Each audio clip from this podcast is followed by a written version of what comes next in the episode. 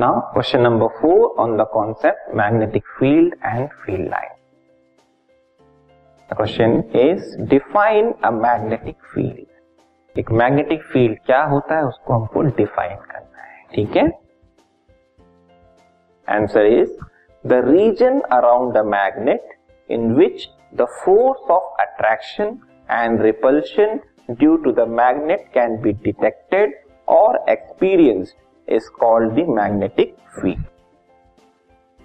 मतलब जो magnet हमने रखा उसके अराउंड एक रीजन बनेगा, एक स्पेस बनेगा जहां तक इस मैग्नेट के द्वारा जो भी फोर्स ऑफ अट्रैक्शन अप्लाई किया जा रहा है दूसरे मैग्नेट पे या मैग्नेटिक सब्सटेंस पे या फोर्स ऑफ रिपल्शन जो अप्लाई हो रहा है वो एक्सपीरियंस कर सकते हैं जहां तक, ठीक है?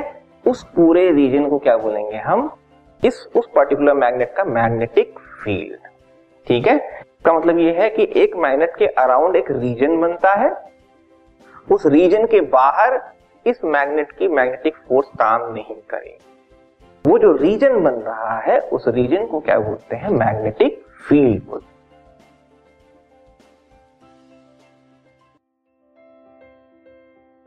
This podcast is brought to you by hub hopper and Shiksha अभियान।